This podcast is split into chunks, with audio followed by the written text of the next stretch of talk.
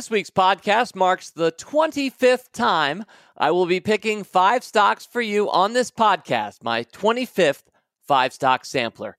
These are always from my picks drawn from Motley Fool Stock Advisor and Motley Fool Rule Breakers. Five stocks selected from an active recommendation universe of more than 225 of my favorite companies. Among these 25 five stock samplers have been silly ones like five stocks for April the giraffe, serious samplers like five stocks for the next bear market, and sublime samplers like five stocks to put under the tree. One of the better holiday gifts I've ever given, as those five stocks less than four years later now are up 177% on average each. And so, yes, this week we will, in addition, be reviewing two past five stock samplers, and I'll be joined by two of my favorite analysts to do just that to look at five stocks that passed the snap test from one year ago and five stocks riding the bull market from June three years ago.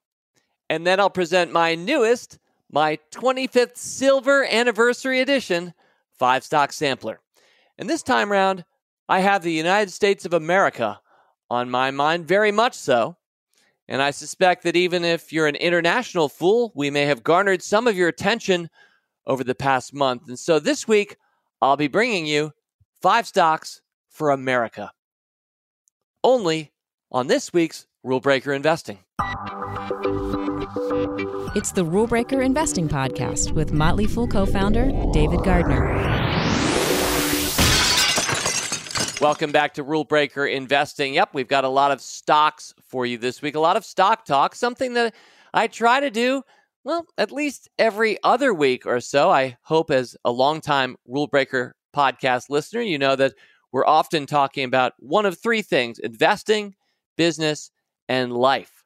Well, in particular, we'll be emphasizing investing this week because, as I mentioned at the top, I have my latest five stock sampler, which I'm warming up getting ready for you a little bit later.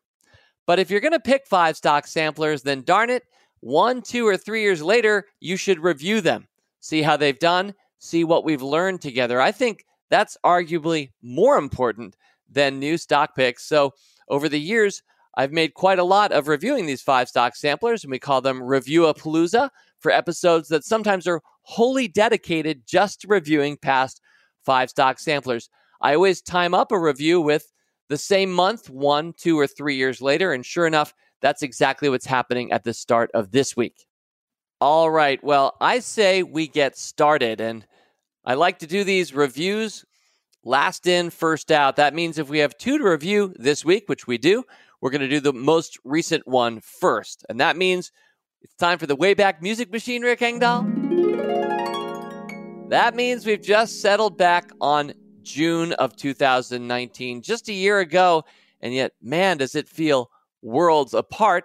Yep, the, the podcast was called Five Stocks That Passed the Snap Test. The date was June 5th of 2019. Now, we have a habit of taping this podcast every week on Tuesday afternoon, and that's exactly where I am right now. Of course, from my house, just like my producer Rick Engdahl is from his house. And I want to welcome, presumably also from his house, my good friend and longtime rule breaker analyst, Karl Thiel. Karl, welcome. Thanks for having me. Yeah, I'm safely ensconced at home as usual. You know, you guys have a very similar looking background from one week to the next. I, I guess it's just because we're all in the same place each time. That's right. Yeah, I should probably change up the decor. all right. Well, Karl, thank you so much for joining in. And five stocks that passed the snap test. Now, I know a lot of longtime listeners will know exactly what the snap test is. It's something I first wrote about in a in our book a couple decades ago. But could you briefly summarize what we mean when we talk about the snap test? Yeah, the the basic concept, and I'm, I'm sure you can do this better than I, but the basic concept is if if somebody snapped their fingers and this company disappeared, would anyone notice? Would anyone care? Kind of the way marshmallow peeps disappear from the stores for 50 weeks of the year and i don't think anyone really cares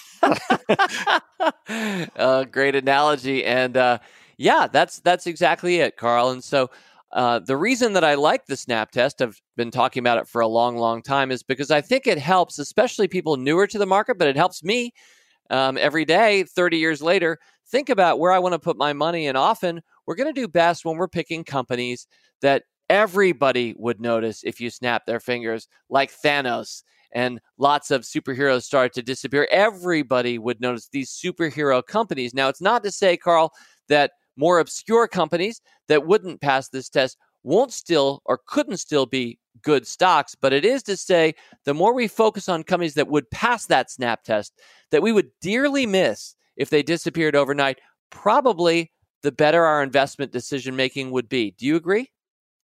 Oh, absolutely, absolutely. And this is this is an interesting list uh, in that regard.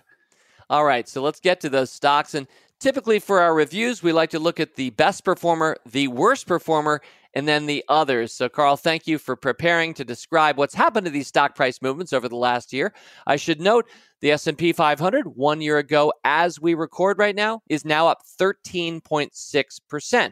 So the market is up 13.5% from a year ago this week, and we'll be judging each of these companies against that. Now, let's start. I say we start with the worst one because it's much more fun to save best for last or best for later. So, Karl, looking over these five, this is a stock I've really favored. It's been a great rule breaker, a company I would happily buy today. And yet, understandably, when you can't hold big music concerts in venues and sell tickets to them, a company like Live Nation, ticker symbol LYV, probably is a little bit stressed. Yeah, who can imagine that a company that relies on large numbers of people gathering together in person would be having a rough go of it right now? That is exactly what's happening. And um, you know, they they make money on ticket sales, they run Ticketmaster, and this company certainly passes the snap test. I, I, will say, perhaps somewhat controversially, if somebody snapped their finger and Ticketmaster disappeared, some people might be glad about that. You know, not having that particular middleman in the way. But you know, there are venues for performances uh, that you know certainly are, are are badly missed. And yeah, I think the question here is is when does this business bounce back? Yeah, and just to note, the stock it was $61.95 at the close of market trading Wednesday, June 5th of last year. Today, as we talk, it's right just below 54. So we're going to say it's down 13%. We're going to round the market up to up 14%. So, Carl, this one is 27 percentage points behind the market. I find myself somewhat surprised it hasn't been worse. Yeah, well, you know, this is this if if I read the stock chart right, this company was near an all-time high kind of, you know, very shortly before coronavirus. It actually reacted pretty early. I mean, it's an international company and it it, mm-hmm. it reacted back in February, not in March like a lot of other kind of US companies started really reacting to the pandemic. Um, and it's bounced back off its lows, but certainly not back to its former high. And and you're right because I, I think some companies you see bouncing back fairly quickly. This one is going to be like, yeah, when are people really going to be willing to pack themselves into a festival? That that could be a while. It's true, uh, and yet resilience, one of the themes of this podcast, as we'll discover a little later on. Uh, I think this is going to be one of those companies that does weather the storm. It is such a big player. You mentioned Ticketmaster, and it is a little controversial. It's fair to say that because sometimes I'm shocked by the additional amount I'm paying on top of getting tickets to a venue. And it is that middleman site that's taking what looks to me to be a high margin cut. Uh, and so uh, the consumer in me uh, gets frustrated sometimes by Live Nation. The shareholder or investor in me, though, has to appreciate uh, that they presumably are adding quite a lot of value. Otherwise, somebody would come in and undercut them. You know, sometimes it feels good to buy a stock in a company that that that you feel like is taking advantage of you, so you just get a little bit back. uh, absolutely. Well, let's shift from the worst performer, which is Live Nation, minus 27 percentage points behind the market, to the best. And Karl, that's Axon Enterprise, ticker symbol AAXN.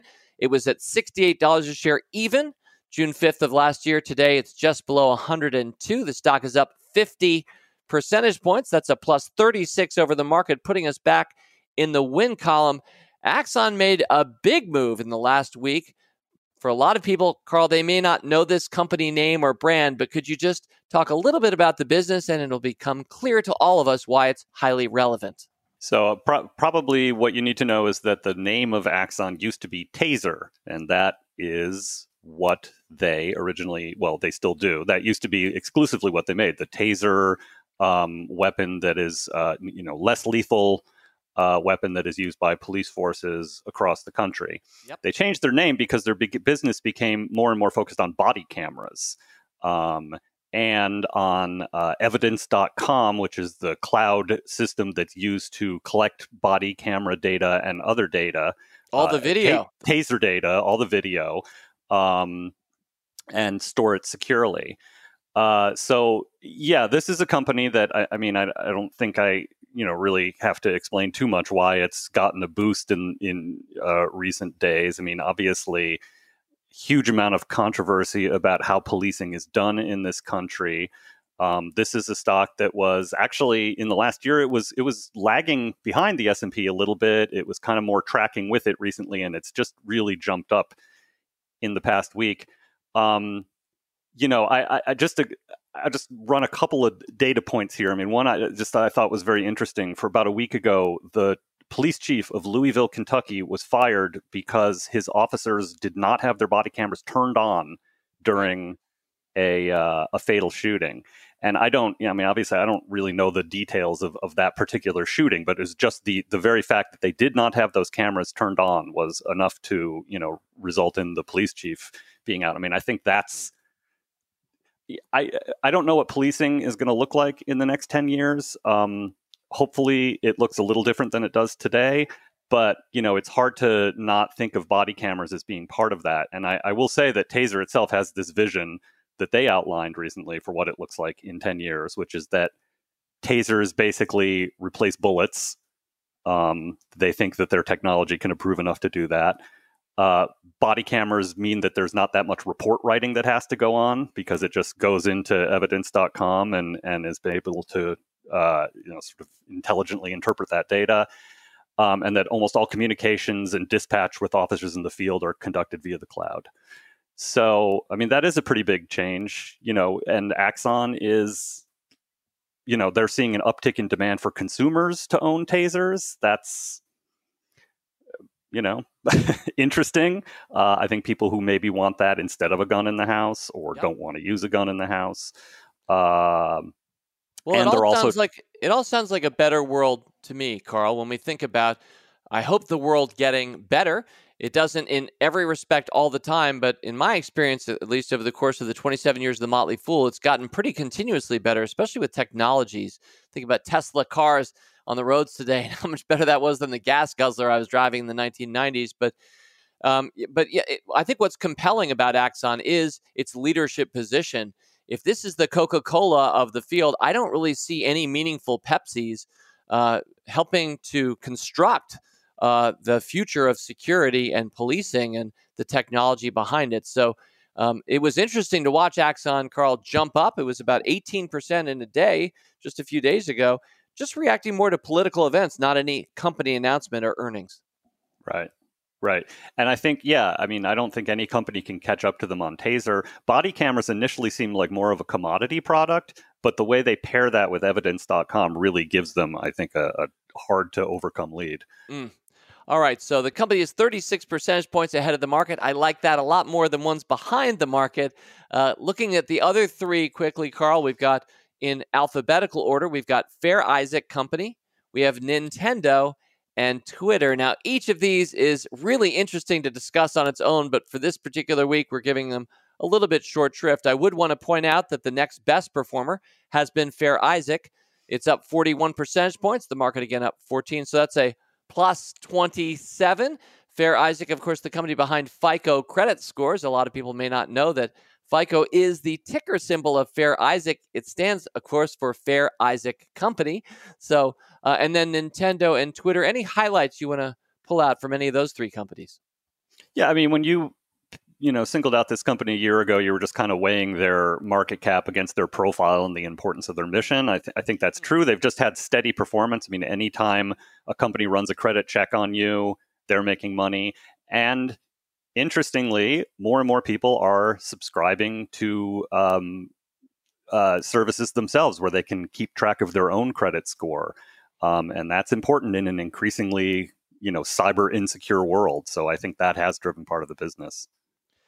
Twitter, on the other hand, Karl, is one of the two market losers in this five stock sampler. Twitter is basically unchanged from a year ago. It was 36, and today it's 36. Uh, but the market, of course, is up 14 percentage points. So, any thoughts on Twitter or Nintendo, which is three points, three percentage points ahead of the market, up 17 percent over the past year? Twitter is just it, it's a frustrating company in a way. I mean, talk about a company that truly passes the snap test. I mean, this is a company that is just front and center in in how we sort of share news. Um, and yet they continue to have a little bit of a tough time monetizing that. I mean, they've had decelerating revenue in 2019 and and so far into 2020. Um, usage spiked in the first quarter of 2020, but advertising went down, and I, I, do think they come back from that. But it's just it's it's a little frustrating to see how hard it is to make the the uh, financial results of this platform match its relevance. It's been kind um, of a um, Dr. Jekyll and Mr. Hyde stock. I first picked it in December of 2013. So that's a long, patient hold now for almost seven years. It was at 55 back then, down to 36 now. So the market's about doubled over that time. Twitter is down 39%. But then I re erected in January of 2017 from a losing position, which I don't often do. And that has more than doubled from 16 up over 36. So depending on when you entered Twitter, you love it or hate it. The longer you've held it, though, I think the less you like it, ironically yeah, and then you know you asked about Nintendo. I mean, this is one that is you know it's beating the market um, by a little bit. Video games sales were record high in April, up seventy three percent. Everybody's home playing video games, and I just think you know Animal Crossing has become sort of the symbolic game of COVID, right? I mean, I've heard so much about that game on the Switch, um, although I haven't actually played it myself, but I'm kind of intrigued. Yeah. Um, but that's that's you know this is a this is a company that stock dipped a little bit early on in March, and it's just it's more than made that back. It's just been it's just been a real steady performer. That's great. Well, take it all in all, then. This five stock sampler, again, this is just one year into a three year journey.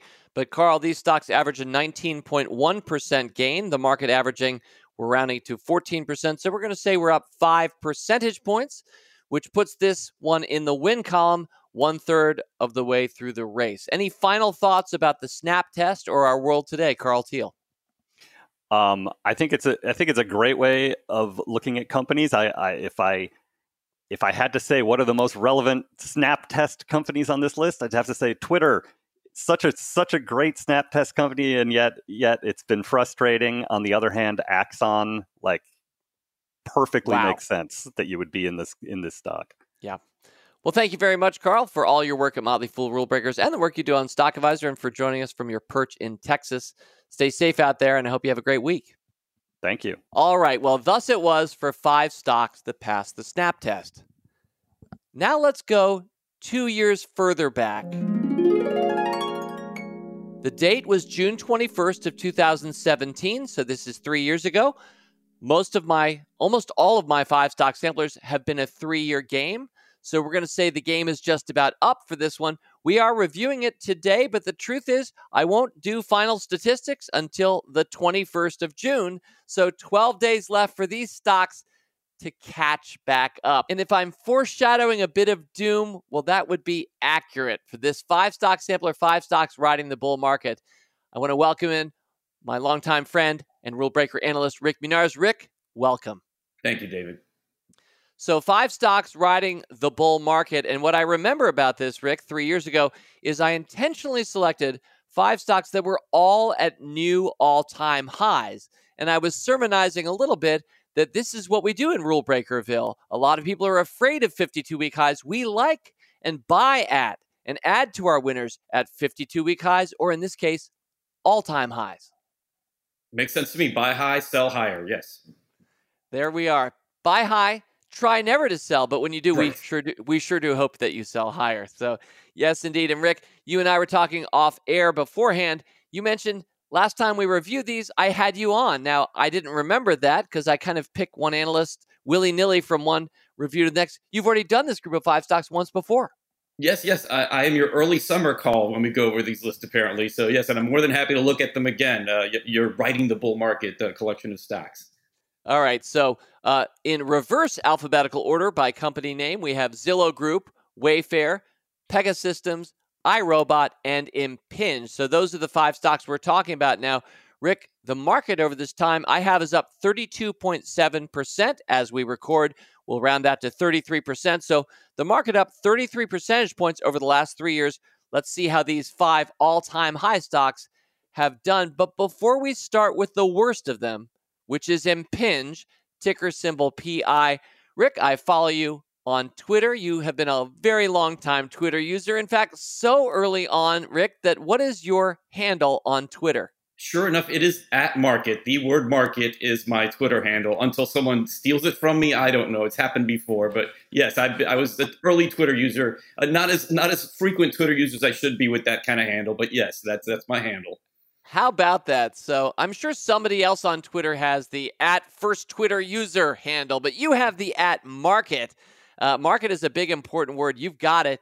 And I've enjoyed following you, of course, over the years, not just as a friend, but as a fellow uh, Twitterati. And Rick, recently on Twitter, I see you taking selfies of yourself at amusement parks that are reopening, like Legoland, and I think it was maybe Universal. And so I'd love for you just to give us a minute or two on what what the experience right now is for you. One of the longest time aficionados of amusement parks that I know, uh, going back. Yeah, definitely, and and, and I love. Uh, obviously, I have a passion for theme parks and amusement parks, and I am in Central Florida uh, right now, which is basically theme park central. Yeah, and it's and it's definitely a weird experience. I mean, Florida is really the first one. I mean, Legoland Florida opened on June 1st. Uh, Universal Studios opened on June 5th. SeaWorld June 11th. Disney World isn't going to open until like the midsummer, to like July 11th.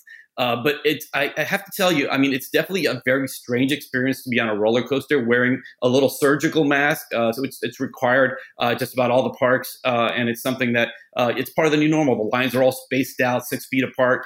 There's you know basically hand sanitizer at the end and at the beginning of every ride. Um, a lot of weird precautions, and oddly enough, or maybe not so oddly enough, very light crowd so far as far as attendance wise because. Um, tourists aren't really coming to town. It's mostly locals, but even locals are like, well, I'm going to wait and see, you know, uh, you know, let's see how it happens. But um, it's amazing if you really enjoy theme parks uh, here in early June. It, it's it's it's amazingly low wait lines uh, for the couple parks that have already opened so far. So basically, fast pass everywhere. Is that yes. the general feel about it? Yes, fast pass for free. So yes, it's it's it is it's pretty much that way. I mean, yeah, it, it, it's it's it's definitely slow season, and it's beyond slow season because these coasters, like you're on a roller coaster, and every other row is empty. Uh, you know, you, sometimes you're like in a big car vehicle, like eight seat car vehicle on a ride, and it's you're the only person there, or your family is the only person there. So even with lower capacity, they're still managing to do that. Obviously, it's not very good financially for these companies. Um, but as a theme park aficionado, it's, it's, it's, it's an enjoyable experience and it makes me forget that I'm wearing a mask and have to stay far apart and have to be careful with what I touch uh, and all those precautions, which are absolutely acceptable to me in this climate. Okay, good. That was going to be my last question for you before going to five stocks riding the bull market. And that is, Rick, is it fun? And it sounds like you just told me that. And I know you and I are adults, I would say near the middle of our tether, respectively. But do you see 10 year olds having fun? Is it eerie, weird, or is it amusing? You can't. I mean, the sad thing is you can't see the ten-year-old smile, um, but you, but it does seem like people are having as much fun, if not more so, uh, because it is this kind of environment where you're having these parks to yourself, uh, which is really a rare kind of experience, uh, almost a VIP exclusive experience. Um, so, so yeah, I, I, it's definitely lesser of the experience that you'll probably remember. Um, but if you can, if you can hold on, if you don't have a problem with wearing the mask for a you know basically prolonged amount of time, um, it's definitely a safe, uh, relatively safe, and a healthy thing to do to be out there in the great outdoors and you know contributing to the economy in some degree. You bet. Uh, and uh, I know I said that would be the last question, but I love this topic too. So, are you finding some of the big animated characters wearing masks as well? Is Mickey Mouse going to be rocking an N95? The saddest thing is that Mickey won't be wearing the N65 and the N95, but it's only because he like they will not be have the meet and greet stuff. Basically, in Legoland and Universal, like there was Spider Man and, and, Captain America were there at, at, at Super Mar- at Marvel Superhero Island at Islands of Adventure at Universal. It's a Disney property, but uh, Universal owns a theme park rights there in uh-huh. Florida, and you can't get close to them. They're up on a stage, and you can take selfies, but you have to be six, ten feet away in some cases. So the characters are there. Um, you do get the shots. They had the whole Scooby Doo gang in front of Mel's Diner uh, over at Universal Studios Florida, but you basically just you know it's, it's at a distance. It's it's not the same, uh, but it's close enough, close enough to the real thing. Well, thank you very much, Rick. Really appreciate your viewpoints. Often I'm encountering your viewpoints, you're getting quoted in articles written on other people's news sites because you are somewhat of an authority here. You've certainly earned it over the years, and I really appreciate your viewpoint. Thank you. Now, let's get back to the stocks and let's start with our worst pick here, Impinj. Can you tell us briefly about this business and why it's been cut in half from 54 and a half to about 27, down 51 percentage points? That would be 83 percentage points to the market over the past three years. Yeah, I mean, obviously, it, it's it's been a bad investment, and and I think the moral of the story is that you never invest in a company that ends with the letter J. I think it's the only one, so let's let's hold that as like the lesson we've learned here over the last three years. But Impinj, they basically make uh, the RFID tags, uh, which which are the, the, tags. It's a big part of inventory, and and Impinj is great. I mean, they they basically 30 billion items have been tagged with their RFID tags. They also sell the scanners and the hardware to track it. So it's a lot easier to track inventory, see what's moving, see what's pilfered, uh, see what needs to move out. Uh, so it's, it's, a very important product, but it's also a commoditized product. There's a lot of people in this market.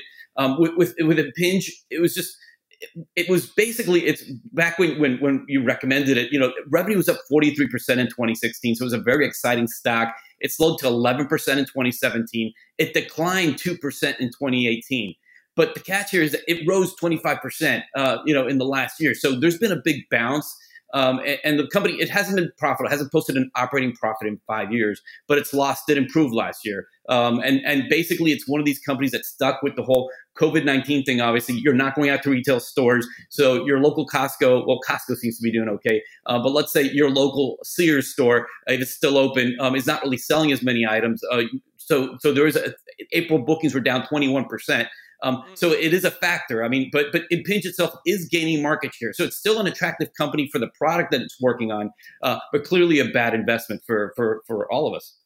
Yeah, it's been a really disappointing stock. This is a uh, one we've held for some years now in Rule Breakers. I'll just point out it, it it was up to about 35 as recently as February of this year. It nosedived well more than the rest of the market from 35 to 11 and a half in just weeks leading into mid March. It has now more than doubled in its bounce back, somewhere back around 27, Rick. So it's a company that we continue to recommend. And like that said, this is a really small market cap company at this point. The market cap is below 700 million, which is well below the median for Motley Fool rule breakers in so many of our investments. So a fairly devastated Russell 2000 like uh, increasingly micro cap company that we hope comes back.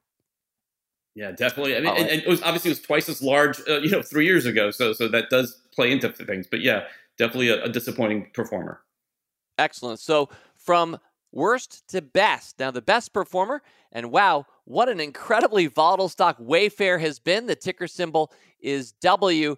Rick, just three years ago, it was at 75 and a half. Right now, it's right about 173. So we'll give that a 129% return. That's way ahead of the stock market. What's been happening with Wayfair, a stock that it's something like up eight times in just the last several weeks? Yeah, that's that's that's exactly a point. Uh, it's very important to say that. I mean, this was like one of the stocks that basically one of the biggest bounces off the coronavirus sell-off back in March. It, it bottomed out at twenty one dollars and seventy cents in March 19. It's basically an eight bagger, better than an eight bagger roughly uh, since then. So starting lines matter.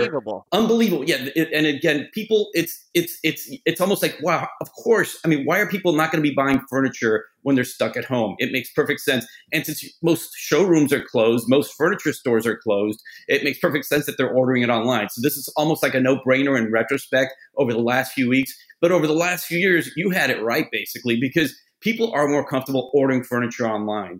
Three years ago, maybe five, ten years ago, you probably didn't trust anyone, maybe even Amazon, you probably didn't even trust to fulfill this big item like your sofa or a Barcalounger or, or, or you know, any, any kind of, you know, a table or anything like that.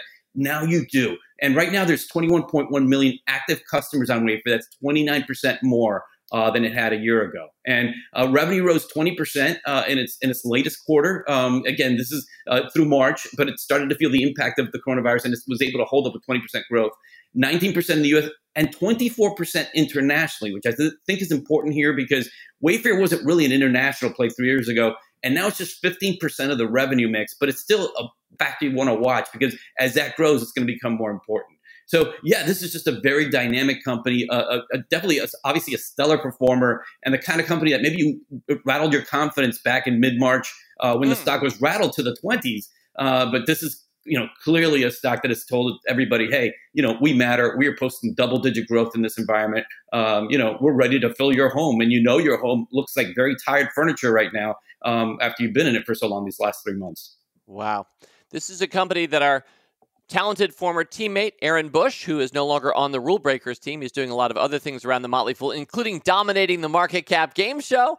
And we have the Market Cap Game Show coming up next week. I need to think about how we're going to do guests for next week, but Aaron is the one who brought Wayfair to Motley Fool Rule Breakers. We've held it for more than four years now. Our cost basis for members $43 a share in August of 2015. So it's more than a four bagger if you've had patience and invested with us in Rule Breakers from the beginning. But Rick, I still scratch my head at the idea that this stock has gone up eight times in value. And it's not to say it shouldn't have, it's that it got so badly crushed in the first place, down into the low 20s, as you point out, just a couple of months ago. Well, the good news for this five stock sampler is we had this one in it. And while this group of five stocks is slightly behind the market, and we'll talk about that in a minute, Wayfair has obviously seriously propped it up. Now, another significant loser, Rick, has been iRobot. Oh, iRobot was at about 101. Three years ago, it's down about 81, down 20%, not nearly as bad as Impinj, but when the market's been up 32%, that puts a minus 52 in the loss column. Any thoughts on iRobot? Yeah, with, with iRobot, I mean, you have a company that is is back when you know years ago, and this was even in 2016. They they they basically said, all right, we're not going to do military robots anymore. They did like PackBot, um, you know, like bomb sniffing robots, uh, and a lot of cool things. They said, hey, look, that market's not for us. We're going to go back to our core, which people associate, uh, obviously, iRobot with the Roomba, which is the vacuum cleaner, their Braava, which is basically a floor mopping thing. Um, and that's their core. They, they wanted that you basically were going to square away on that. And we, of course, knew that in 2017. But having all its eggs in its consumer basket obviously leads to hiccups along the way. And in its latest quarter, um, it basically uh, shocked the market with a 19% decline in revenue, uh, down 28% in the US. So internationally, it held up better, but 28% is terrible in the US. Um, the financials are going to be lumpy here, but in this case, uh, the company blames it. Uh, they said that they had design driven engineering and supply chain challenges on some of their premium robots uh, which basically meant that these very smart guys weren't as smart as they thought they were. Uh, and that, so that happened. And the, the silver lining in this is that the last three times I looked back at the last 10 years, the only other three times that they posted a decline in revenue, they bounced back the very next quarter. So, um, not that the streak is going to happen because this is going to be a very challenging quarter, of course, the, you know, the quarter that ends in June. Uh, but it is something that at least the company's shown that we when we slip up, we co- usually bounce back the next quarter. To me, the most interesting thing, the most interesting development uh, with iRobot, and one that I think a lot of us uh, that have like you know lawns to mow uh, is saddened about, is that in April, uh, iRobot suspended uh, development of their Terra, which is basically their robotic robotic lawnmower. Uh, they had a beta test in Germany late last year. They were going to roll out. They've had a few issues and it's not gone forever. Uh, they're basically saying that, hey, look, it's the COVID 19. We're going to focus on the home based products, on the Roomba and the Braava, and d- developing those lines. Um, but to me, it, it just that excuse doesn't really hold up because you know, your grass is still growing during the pandemic. And this time of year, especially here in Florida where I am, it is really hot outside and nobody wants to be out there with a lawnmower. So it'd be great to have a little robot to cut the grass for you. Um, but yeah, I mean, the, the Terra for now is, is, is gone. Um, and hopefully it'll come back in some capacity. Uh, but, you know, it, it, yeah, it, it's a company that is basically now living and dying by these little ro- Roomba robotic vacuum cleaners and all the other imitators out there, um, usually okay. a lot cheaper ones. Yep. So iRobot and Impinj, both big time losers. Again, Impinj, 83 percentage points behind the market. iRobot 52 percentage points behind the market. The last two, we'll just cover these quickly, Rick. Pegasystems, which is our artificial intelligence company, is up 31 percentage points over the market. That means it's gone from 60 to 98 over the course of these three years, up more than 60%. So that makes me happy. But I think, in particular, the most interesting, arguably, of all five of these companies is Zillow and how Zillow has re strategized since we first picked this stock for this five stock sampler three years ago. Zillow, by the way, up 26%. That's six percentage points down to the market. So underperforming a little bit. But Rick, give us like your 60 second take on what Zillow's up to. Yeah, Zillow, obviously, they're a home flipping business now. That's 68% of the revenue, what they call Zillow offers. Um, obviously, the premium agents and the Zillow.com, Trulia, other websites are still important because they're the high margin aspects of its business.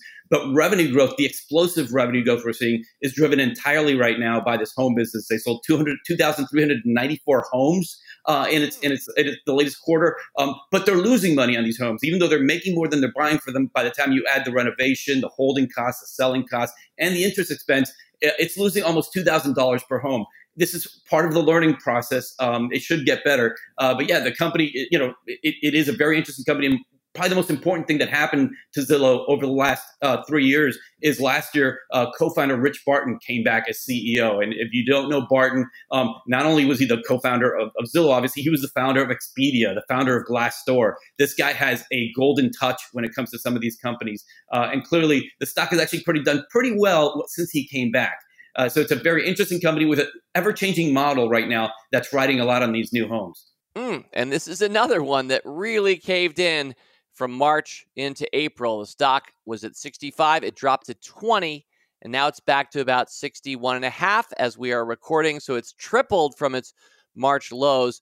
Uh, but a l- really interesting backstory that you just illuminated behind it. Not every company has so substantially changed its business model. And so we're watching Zillow continue to transform itself with fingers crossed as a shareholder myself for Rich Barton and team.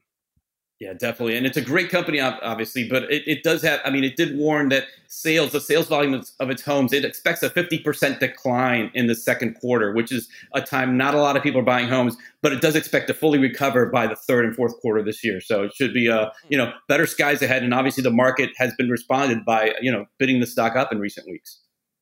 All right. Well, we'll hope it gets bid up, at least I will, in the next week or two, because this Five stock sampler. Well, the five stocks we just talked about Zillow, Wayfair, Pegasystems, iRobot, and Impinj. They're up 29.6% on average. The market is up 32.1%. They are 2.5 percentage points behind the market.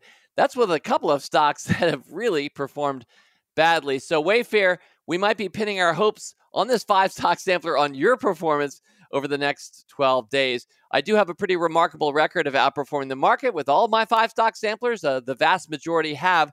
This, Rick, would be in the minority. I'm sorry that I asked you to come back and cover this one. Hey, no, you know what? I don't mind delivering bad news, especially when it's actually improved since the last time I was here. You're, it's closing into the market, and, and I'm rooting for, for for you know these five you know bulls to keep riding into into that, that June 21st out. There we go. So while this group is slightly behind the market, I hope it is still illustrative to many of our listeners, young and old, to note that all five of these were picked at the height of a bull market, all of them at new all time highs. And it's nice to know that as a group, they're 30% higher than that three years later, even if we're a little bit behind the market. Go, go, go, Wayfair. Rick Munarriz, thank you so much for joining me once again this week and Fool On. All right. Well, that was then, and this is now. So those two five stock samplers still in process, both of them. Uh, this is the brand new one. And I mentioned at the top that I'm thinking a lot about my home country today.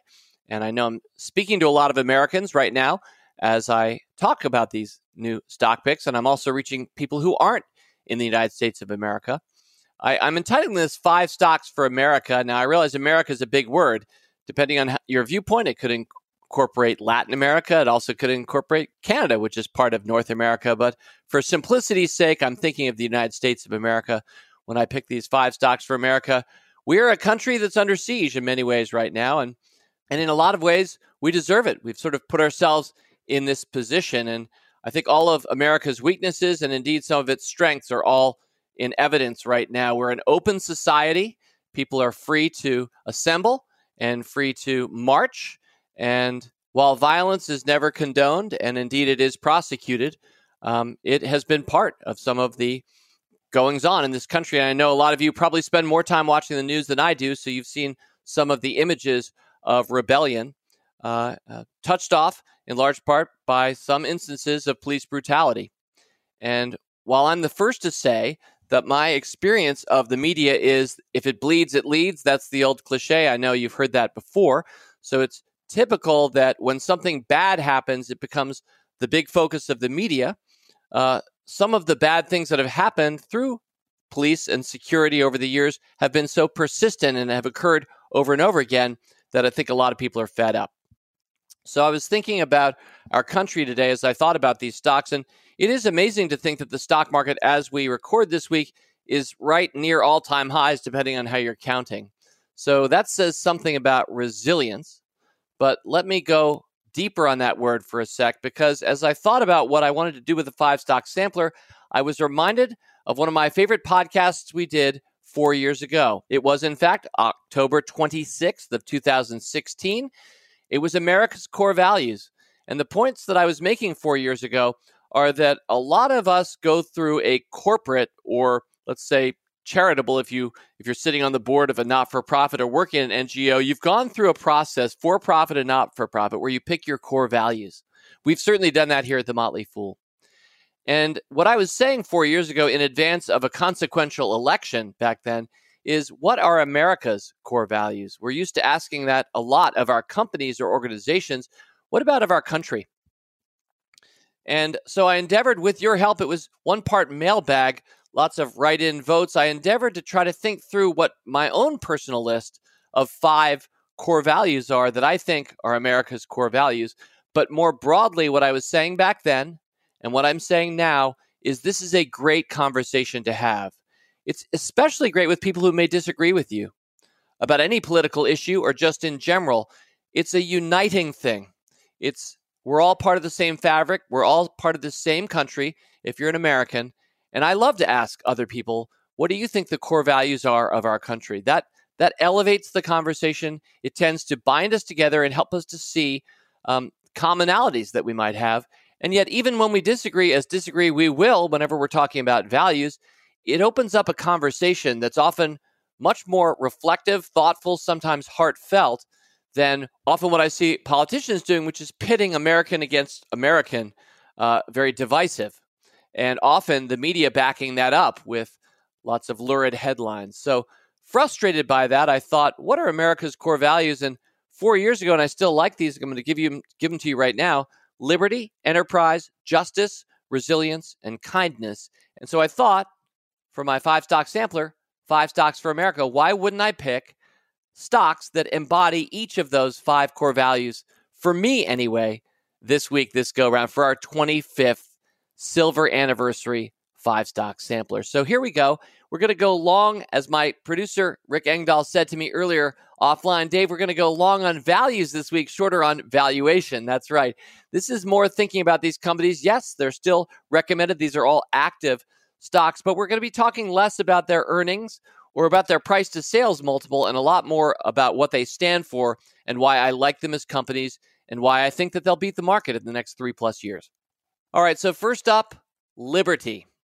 Well, when you think about one of the great American icons of all, the Statue of Liberty standing over New York Harbor, it's easy to see why I think so many of us, especially us as Americans, value liberty. And I, I am so glad that I live in a country that has the liberty, even the liberty to screw up, the liberty to make mistakes.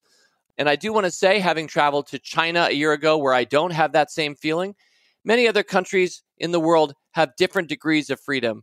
I greatly value my liberty.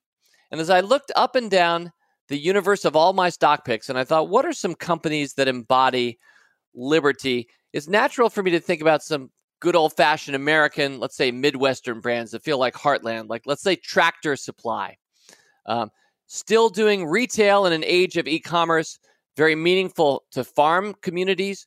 I really like Tractor Supply Company. It's been a market beater despite how badly beaten down retail has been in recent years. So that's one that comes to mind. But I end up settling on Boston Beer Company. After all, the ticker symbol is SAM, based on Samuel Adams, which is its biggest product. Samuel Adams, one of the sons of Liberty. Jim Koch, who founded the company in 1984, truly a great American, a billionaire today. He owns about a quarter of the company. But Sam Adams, through its marketing, through its positioning, hey, it's beer. Uh, I realize beer is German, beer is British. It goes back a lot further in those countries than ours. But in a lot of ways, America is about beer even today. And Sam Adams, as a smaller, still more craft oriented enterprise, And Boston Beer for us and Motley Fool stock advisor Matt Argersinger brought it to our our scorecard about 10 years ago. In fact, it was May 21st, 2010 that we first recommended Boston Beer. So it's now been more than 10 years. The stock is up 791%. It's up it's an 8 bagger now and yet Boston Beer today still has just a $6 billion market cap. So it's up 8 times in value but from a smaller valuation. So I really appreciate this company, how it's been managed. And how could I not pick Sam when he was a son of Liberty? That, so that's stock number one. All right. Well, number two. Now, the value four years ago that we selected after Liberty was enterprise. That's a word that I like, maybe in part because I'm a Star Trek fan, but it, in a lot of ways, it just speaks to business and it speaks to the innovation that is such an important part of America. There's a huge amount of optimism baked into a word like enterprise as well. And it wasn't hard for me to see so many American examples of companies that you and I know. You might love some of these companies. I do. You might not love some of them. For example, Tesla. I love Tesla. Some people don't love Tesla. Some people like Tesla but don't like Elon Musk. The list goes on of various thoughts about this lightning rod company. But if you think about the innovation and how a Silicon Valley company came to change the way the world thought about cars. That's a great example to me of enterprise. It's also been a spectacular performer for all of our Motley Fool Rule Breakers members. Intuitive Surgical, such a great enterprise. Apple, ever heard of that company? Number one brand in the world. Apple, I was looking at recently. Its market cap is now over 1.4 trillion. In other words, it's almost getting near 2 trillion, which is going to stop making people talk so much about which are the trillion dollar market caps and which aren't or make it sound like a big watershed when Apple slides gracefully over the $2 trillion mark at some point in the coming years.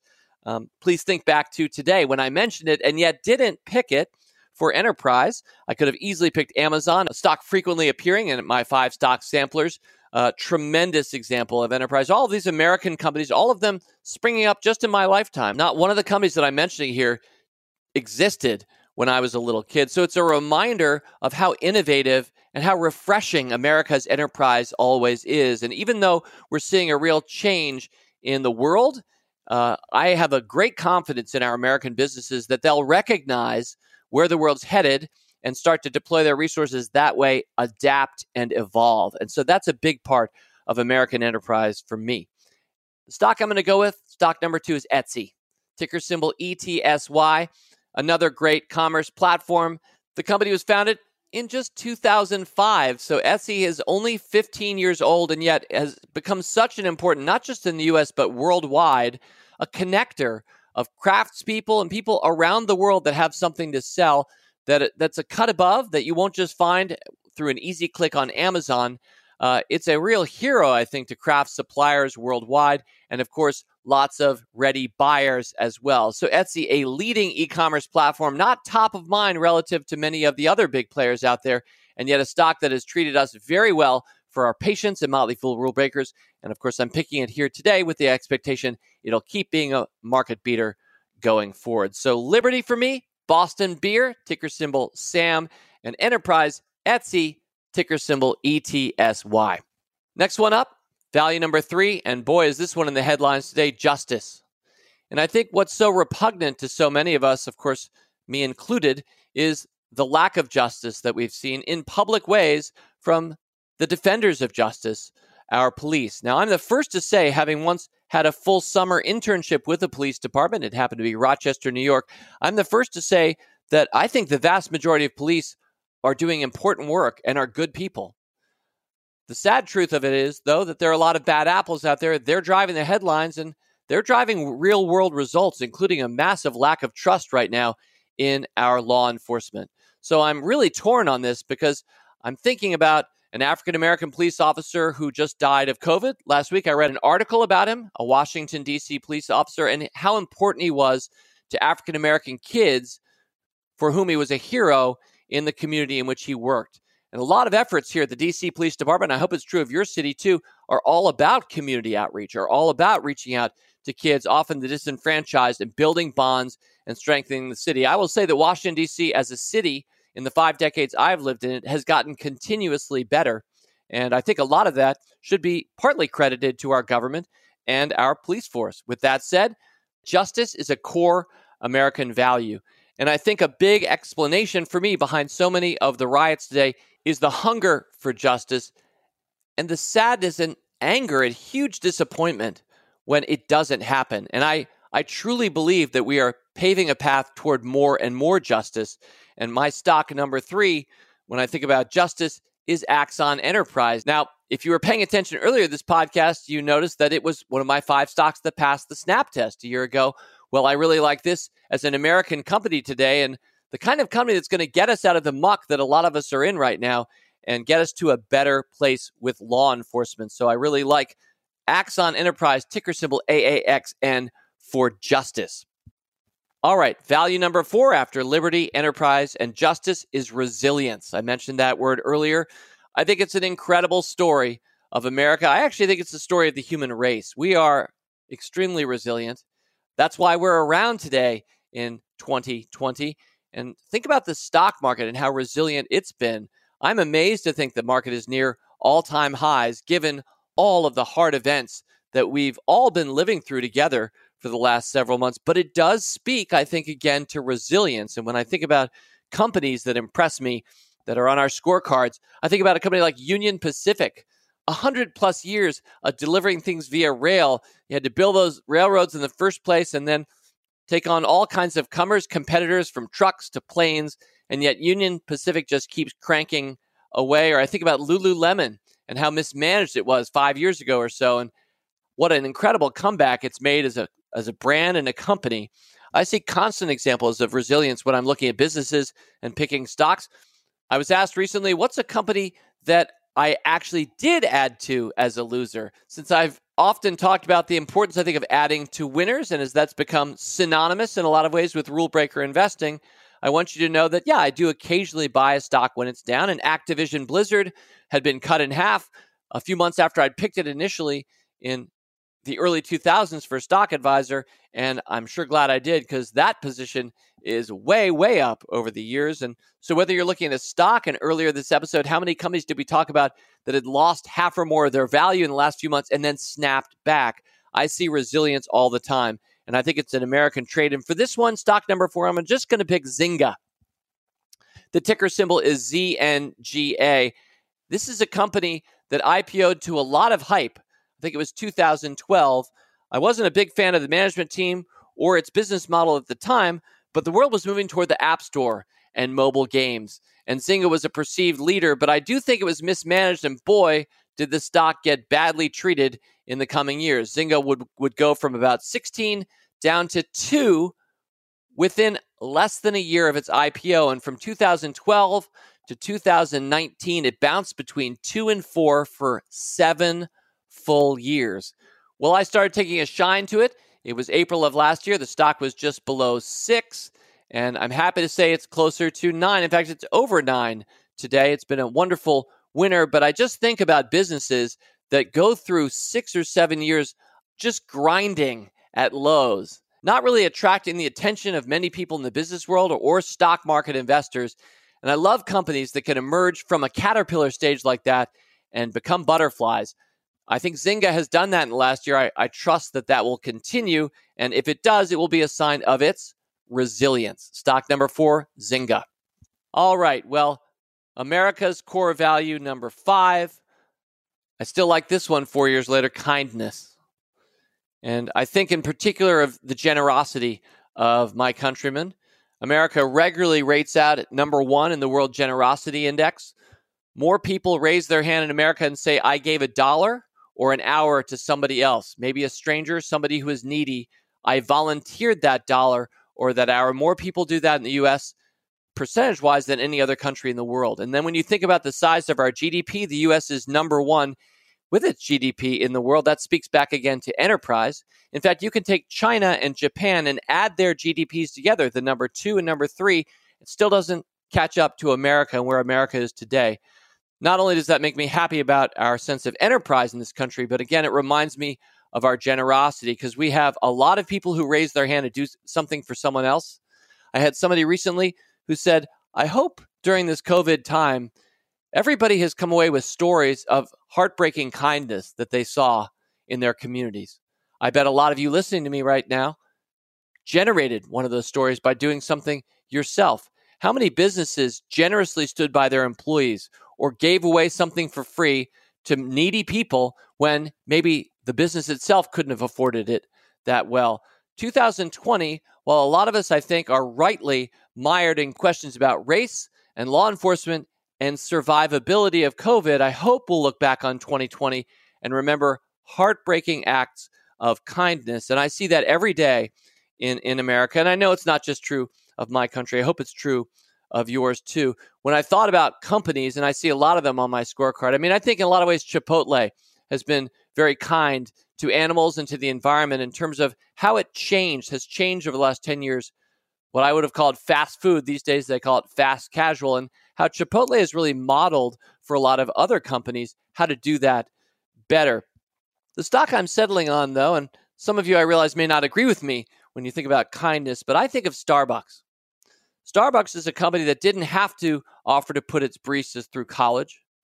It's a company that started an awkward conversation that uh, much fun has been made of this five years ago. Do you remember this? Hashtag race together, where the leadership told all of its baristas to start conversations about race in their Starbucks, 12,000 stores, baristas, uh, five years ago. Hashtag race together. They might write on your Starbucks cup. It was awkward, wasn't it? And yet, now in retrospect, did that maybe create some good? And was that forward thinking. And that's what I've gotten to know about Starbucks over the years is that it's a company with heart, it's a company that tries hard, and it's also an American company that has generated more commerce in many other countries of the world than most others I can think of, and especially China, and how well Starbucks has adapted to and been adopted by China. So hashtag race together feels very au for me. When I think about kindness, I think about a lot of things, but the stock I'm going to pick here is ticker symbol SBUX. So there you have it. My 25th five stock sampler, five stocks for America, based on the values of liberty, enterprise, justice, resilience, and kindness and by the way, most of the anger and sadness that I see out there, and I'm not just talking about outside my front door in Washington, D.C., this particular week, I'm talking about the last several years, is often when we observe leaders or things happening in our society that go against one of these values lack of justice, or leaders who don't lead with kindness. I think about Raj Sisodia, who appeared recently with Michael Gelb, his co author, talking about their book the healing organization, I think about how much healing still needs to happen, how much I hope will happen going forward. Things that heal need kindness. And kindness is such, in my mind, an American trait.